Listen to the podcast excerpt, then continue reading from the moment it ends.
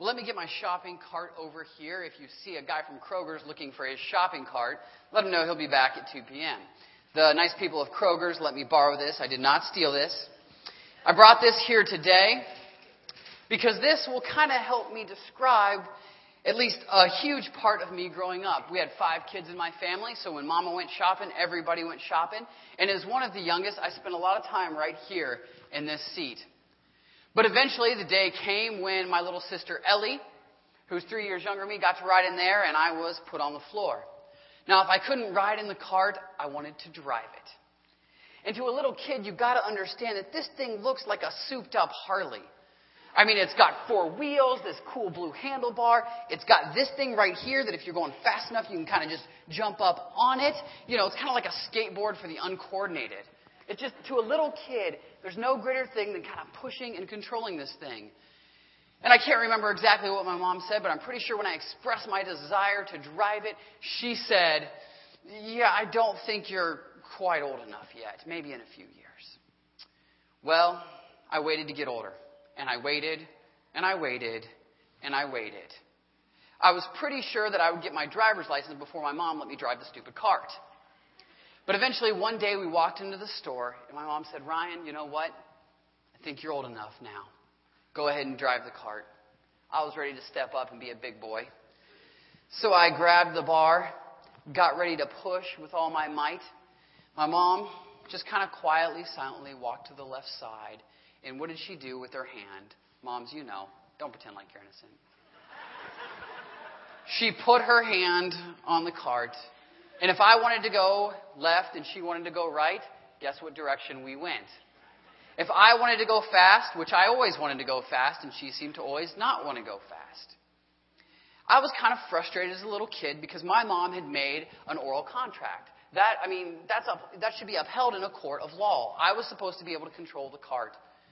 We all know what it's like in our lives to somebody tell us we're in control only to find out we're really not. Maybe it's at work, maybe it's at school. We're told we have freedom, we're told we can drive, and then we come to find out that that's not the case. Somebody has their hand on the side of the cart and is controlling it. They're just pretending that we're in control. I think a lot of times we do that with God. If you have your Bibles today with you, I want you to open it to Deuteronomy chapter six. That's where we're going to be at today. If you are a note taker, you will notice today that the headline at the top of your notes is not the sermon you're going to hear. That was the sermon. It's a great passage of Scripture. It's a great sermon. But this weekend, God told me to do something different, so uh, stay tuned. Maybe you'll hear that someday. But today, we're going to be in Deuteronomy chapter six. And as you turn there, I need to make you aware of what's going on. In Deuteronomy chapter six, this is kind of part of what I could think it's fair to call Moses' graduation speech to the Israelites. They had just, uh, they had been freed from slavery, much like graduating high school. Whoop, whoop, seniors. They were headed to a land full of promise, full of expectation, where God had promised to bless them. And by blessing them, they were going to bless the entire earth, much like we hope and expect in our graduates. And so Moses, as, as good as God was, as much as he had delivered them from, he knew that the temptation would be there to take control of your own life. For your life to be about you instead of about God and other people. That sometimes we might make, we might let God take the cart, but we keep our hand on the cart so that we're still really controlling the direction. Well, I want to start today. And I want to look at this scripture and figure out what it means for us as followers of God to give God one hundred percent sold out control of our lives, to take our hands off the cart. Read with me in chapter six. I'm going to start in verse one. These are the commands, decrees, and laws the Lord your God directed me to teach you to observe in the land that you are crossing the Jordan to possess, so that you, your children, and their children after them may fear the Lord your God as long as you live by keeping all his decrees and commands that I give you, and so that you may enjoy long life. Hear, O Israel, and be careful to obey so that it may go well with you and that you may increase greatly in a land flowing with milk and honey, just as the Lord, the God of your fathers, promised. You know, we tend to not talk about commandments.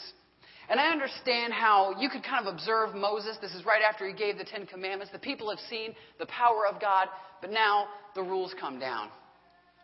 And I feel like as a culture and as a people, we don't like talking about rules because they feel like they cramp our style. They feel like uh, we have this understanding of some people grew up, and I have friends like this who grew up in a legalistic household where you may have had God's rules, but then you had a long list. And I had a friend that said, I always felt like I was about ready to punch my ticket to hell the first time I crossed a law. And some of them were God's laws and some of them were one that were just made up. So we don't like to talk about laws because we're afraid of legalism. We're afraid of adding to God's commands. I think we also don't like to talk about law because we believe in grace. We don't believe that you are saved by, by doing. We believe you're saved by trusting in Jesus Christ. God comes into your life, removes your sins, and gives you the Holy Spirit.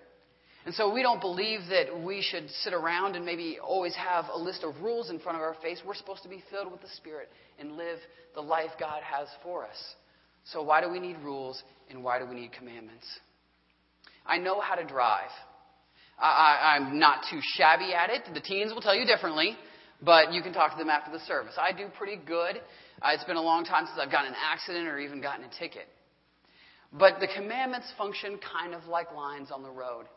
Every single one of us as a follower of Jesus Christ is called to live by the Spirit, and yet the commandments let us know that when we've crossed the line, we are headed for the ditch or an oncoming car, and things are going to get bad real quick.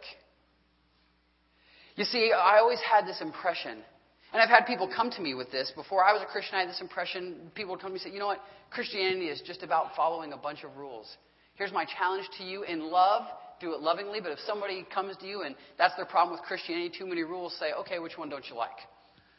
Their response sometimes might be, a, I don't know. Their response might be some law that sometimes I've had people give me a law that's not in the Bible. More often than not, they'll kind of have a blank. And what I tend to say is, well, what law don't you like?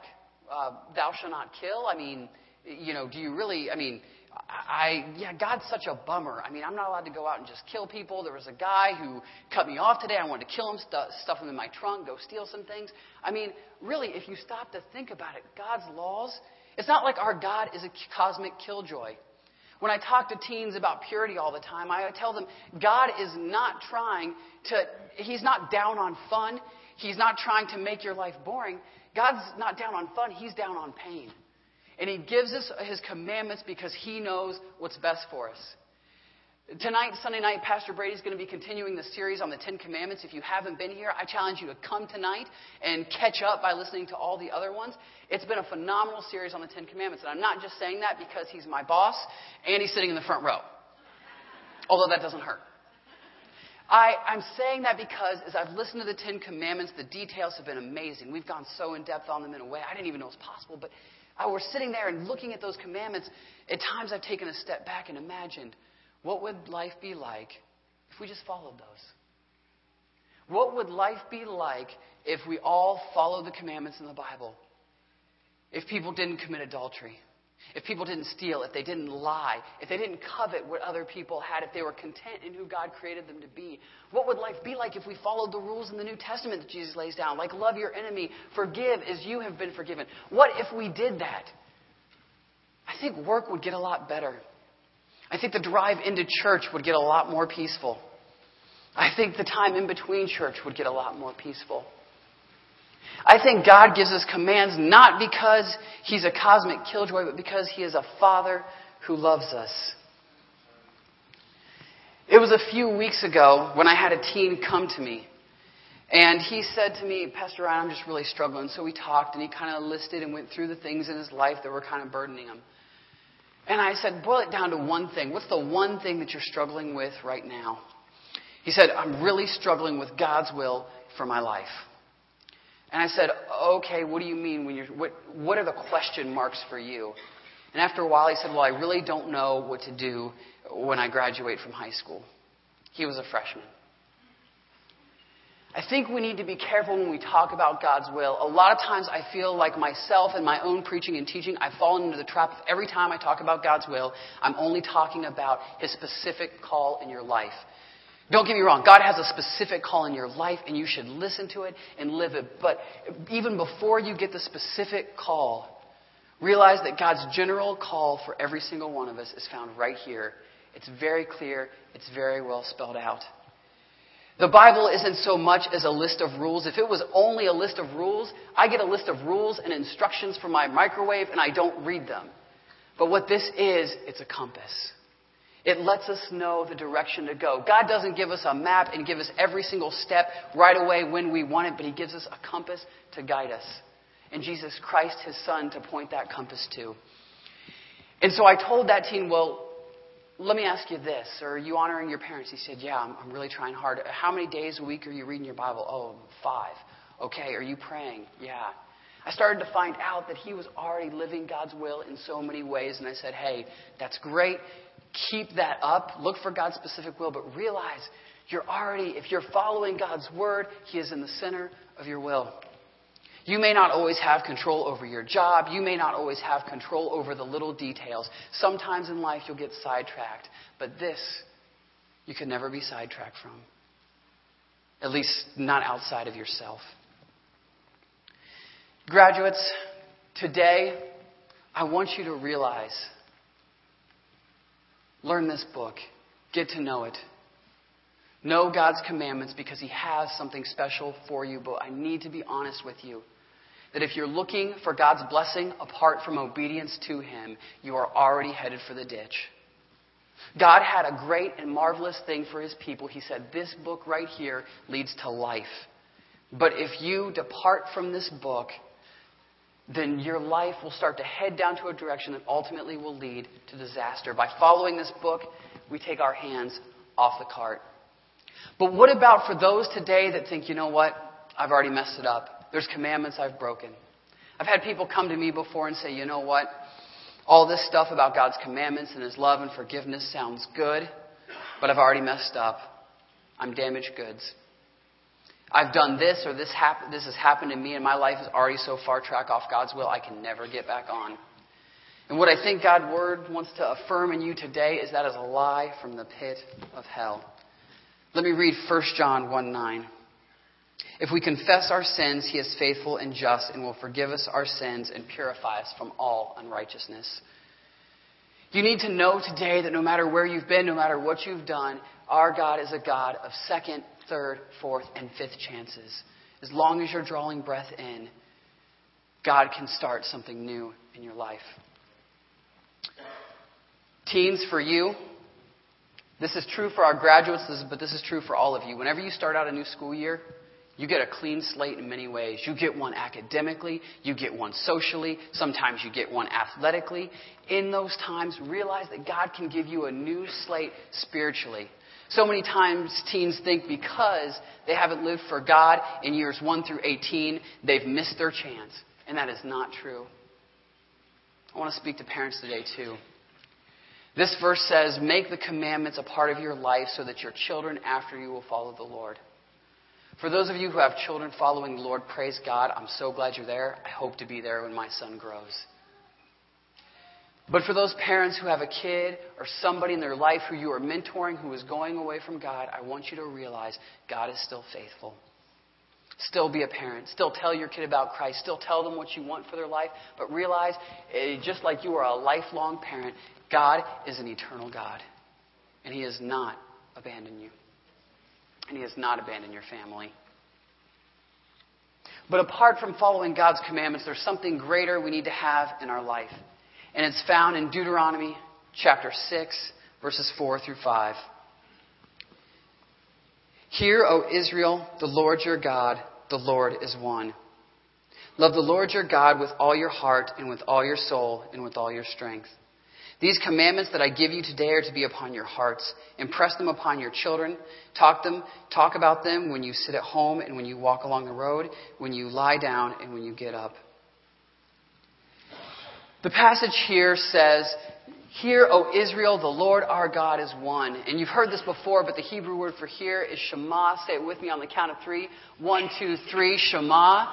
You can say it with your friends. You can share it with your friends. A little vocabulary lesson today. But the cool thing about that word is it's, it's all over our children's ministry. But the word means to hear and obey. So what is it about the Lord your God is one that you're supposed to hear and obey? Whenever I read that verse, my first thought is, well, that God is one. It's a statement about God's being.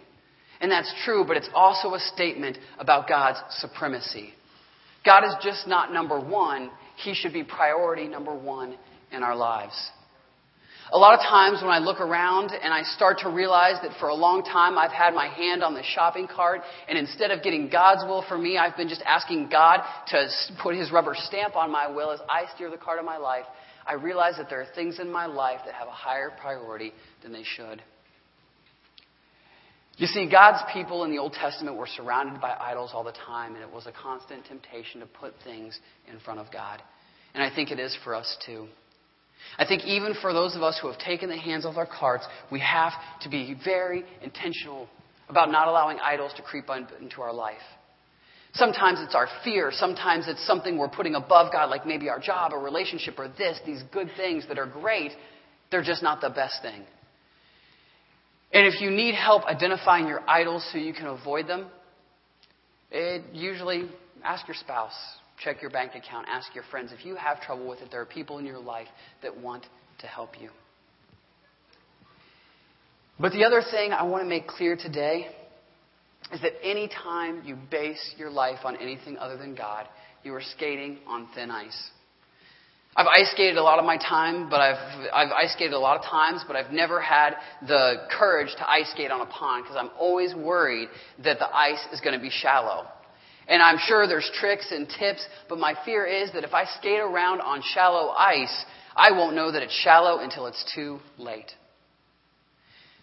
We all know people who are basing their lives on things other than God.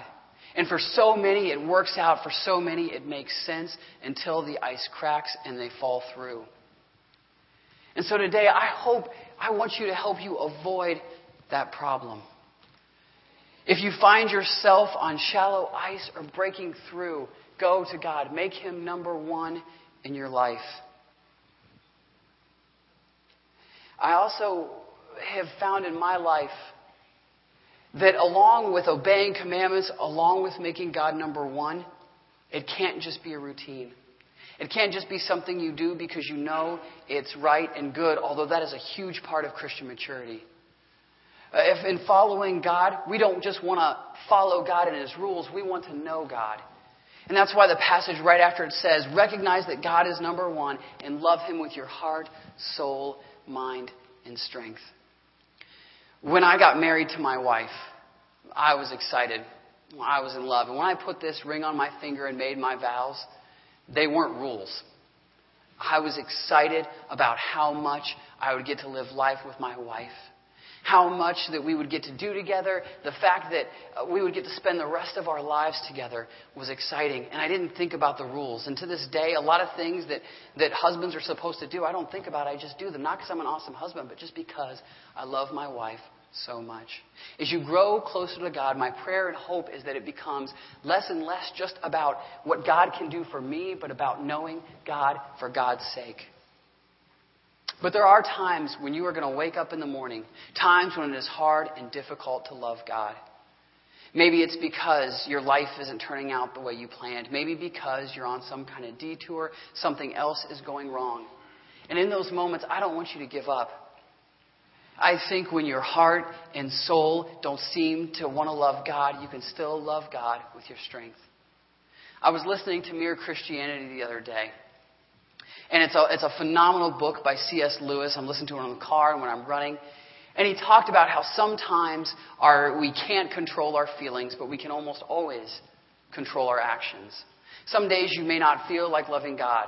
Some days you may not feel like loving your coworker, but if you act loving towards someone, then eventually feelings follow. If there's that coworker that you don't get along with, you wish they would just not be your coworker anymore, or a student at school or somebody at college. If you act loving towards them, if you're kind and you're generous, if you're not expecting anything in return from them, eventually our feelings have a habit of following our actions. And so I think that applies to God as well. And C S Lewis had that to say. He said, if you don't feel like loving God, it's okay. But don't stay there, and here's how you do it. When it's hard to love God with your heart, love him with your strength. Do the things that you know you're supposed to do even when you don't feel like it. Follow God's commandments. Press into his words. In my life, I've noticed that when times get the hardest, I'm tempted to break away from God. I'm tempted to distance myself. But God is loving, and he wants to, and he wants to be near you. And the more you, you live out your faith, the more you will come to love a God who sent his son to die on the cross for your sins. So if we want to take our hands off the cart, we have to follow God's commandments and we have to love God. But there's one more thing this scripture entrusts us to do. I want to read again. I'm going to start in verse six and go to verse nine. These commandments that I give you today are to be upon your hearts. Impress them on your children. Talk about them when you sit at home and when you walk along the road, when you lie down and when you get up. Tie them as symbols on your hands and bind them on your foreheads. Write them on the doorframes of your houses and on your gates. You see, the commandments of God are so, supposed to be something we don't just talk about in church, but we talk about all the time in our homes and in our families. I want to give you a challenge. The next month, take the time to make sure at work and at home you talk about God. If you already do it, keep it up. I'm not suggesting if you have a, a pattern of family devotions, that's awesome. Do what God leads you to do in that. But spend time talking about what God's doing in your life, the things he's putting on your heart. Spend time asking your friends and your family that are Christians, how have you been connecting with God recently? Take time from your Christian friends, your non-Christian friends, to ask them if you can pray for them and really pray for them. You see, something happens, and Pastor Brady's mentioned this before, and I think it's exactly what this verse is talking about. When we talk about who God is in our life, not only does it, is it beneficial to those who hear it, but it's beneficial to us. It has a way of cementing the work that God has already started in our hearts. The passage also talks about binding Scripture to your life. I don't know what your Bible study habits are like, but I know they are incredibly important to your life. There are so many things that we put our time into. Graduates, when you go to college, you are going to get textbook after textbook after textbook. And you might even read one of them. You might even do your homework. You are going to focus on your career. Your senior year was really easy until you got accepted to college. And then it was really hard because you had already finished that next step. In college, you are going to be learning things that you've never learned. You're going to be growing in ways you've never grown. But here's my biggest advice to you. Don't allow the, the Bible to be the book that you never open because you're too busy. Get up early. Stay up late. It's okay. Pizza and ping pong will be there when you're done reading your Bible.